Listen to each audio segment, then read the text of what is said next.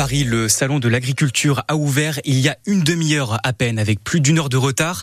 Des affrontements ont éclaté à l'arrivée d'Emmanuel Macron entre huées, sifflements et bagarres avec des CRS. Bref, les professionnels attendaient le chef de l'État au tournant comme ce producteur de lait. Voilà que l'on est. On va le dégager s'il faut physiquement.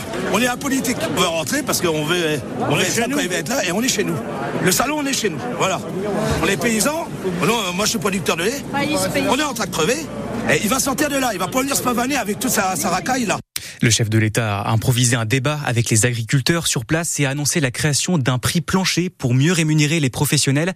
Le calme est donc revenu à la normale, Thibaut Delmarle.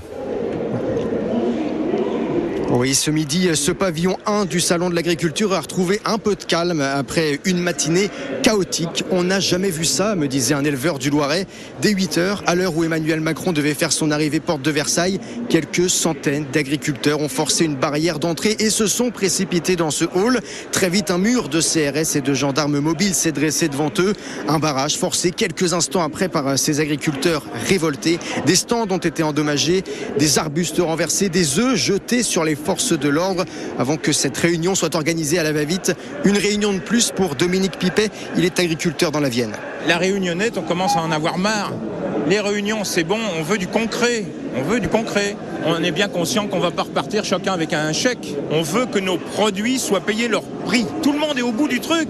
J'oublie pas tous mes copains qui, étaient des taiseux et qui se sont pendus au bout de leur fourche. Et dans ce hall 1, maintenant, les agriculteurs suivent la fin de cette réunion en direct sur leur téléphone ou les écrans géants. Maintenant, ils attendent leurs collègues, mais rien ne dit qu'ils vont arrêter leur mobilisation après ça. Thibaut Delmarle en direct depuis le salon de l'agriculture et c'est à retrouver en images sur francebleu.fr. 1 86 000 téléspectateurs hier soir devant la cérémonie des Césars. C'est plus que l'an dernier. Cérémonie marquée par le discours poignant de Judith Godrèche qui avait porté plainte début février pour viol sur mineur contre deux réalisateurs. Des mots félicités par Justine Trier, grande gagnante de la soirée qui rafle six récompenses, dont celle du meilleur film. La Gironde a aussi été très bien représentée avec Le règne animal, film tourné en partie dans notre département avec un Girondin. Thomas Caillé, il repart avec cinq statues. Il y a deux ans, la Russie envahissait l'Ukraine et depuis la guerre n'a jamais cessé de faire des ravages. Aujourd'hui, en Ukraine, l'armée est à bout de souffle, fatiguée et en manque de munitions également. La population est aussi épuisée, usée. Bref, depuis le début du conflit, ils sont 85 000 Ukrainiens à s'être réfugiés en France, 2800 en Gironde. Et parmi ces Ukrainiens, des enfants, certains nés pendant la guerre et qui n'ont connu que ça, comme Marc, ce petit garçon et sa maman que vous avez rencontré cette semaine à Agathe Mahué. Yulia ne supportait plus la menace des missiles sur Kiev. Euh, non, je pouvais plus. Elle est donc revenue vivre chez son papa en pleine campagne avec son fils Marc. Plongé dans un grand livre de géographie, il aura deux ans dans quelques jours. Lui, par exemple, il connaît pas la vie normale. Toute sa vie, euh, ces deux années, il a passé en guerre. Est-ce que j'ai... А vous lui parlez en ukrainien ou en russe? Euh, en ukrainien. Le russe, c'est une langue inutile. Il peut parler anglais, il peut parler français, il y a beaucoup de choix. Chinois, je m'en fous. Mais jamais russe. Jamais. C'est la guerre euh, existentielle, soit nous, soit eux. C'est notre faute, notre faute des Ukrainiens. On voulait être amis avec le crocodile. Est-ce que c'est possible? Cinq jours, oui, mais le sixième jour, il va te manger. Je, je vois pas la solution, vous savez, ça n'existe pas. On va faire la guerre toujours. Ça veut dire que vous pouvez imaginer que votre petit gars garçon, Marc, un jour, il sera soldat pour l'Ukraine Oui, oui, j'imagine Marc qui va lutter pour l'indépendance de l'Ukraine. Parce que les enfants qui avaient 7 ans, par exemple, en 2014, quand euh, la Russie a commencé euh, son invasion, ils font la guerre aujourd'hui. Et c'est bien triste. De tout cela, aujourd'hui, Yulia préserve son petit garçon, cet enfant de la guerre qui écoute inlassablement sur les genoux de son grand-père le folklore ukrainien. Le reportage d'Agathe Mahué a noté qu'à Bordeaux, une marche est prévue aujourd'hui au départ du Parvis des droits de l'homme. Le rendez-vous est donné à 15h. Les Girondins de Bordeaux veulent entretenir l'espoir. Les footballeurs reçoivent Guingamp en Matmut pour la 26e journée de Ligue 2 ce soir. Ils sont à 6 points du top 5 avec toujours l'espoir d'accrocher les playoffs. Alors ils restent sur trois victoires d'affilée à domicile, hein, c'est une bonne lancée.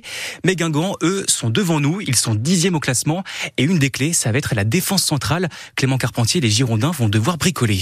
Oui, car il ne reste plus grand monde de valides aujourd'hui. Après le départ de Stian Gregersen cet hiver, les Girondins ont vu le prometteur Emmanuel Biumla se blesser.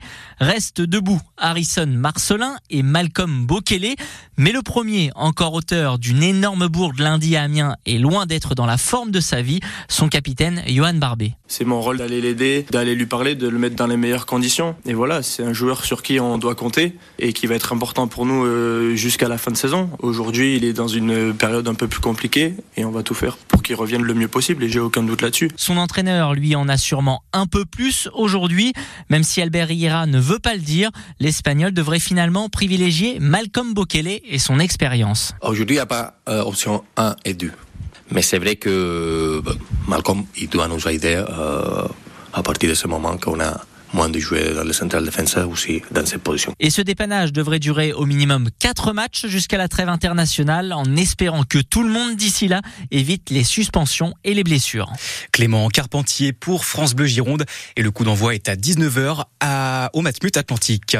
Et elles vont tenter d'aller chercher leur premier titre. Les footballeuses de l'équipe de France qui se sont qualifiées en finale de la Ligue des Nations en battant hier l'Allemagne 2-1. La finale c'est mercredi et la tâche s'annonce compliquée. Elles affronteront les Espagnols championne du monde en titre. Puis les rugbyman de l'UBB se déplacent à Castres aujourd'hui. Match qui s'annonce difficile avec une douzaine d'absences au total. Match à écouter en direct tout à l'heure à partir de 16h30 sur France Bleu Gironde pour l'avant-match. Le coup d'envoi est à 17h.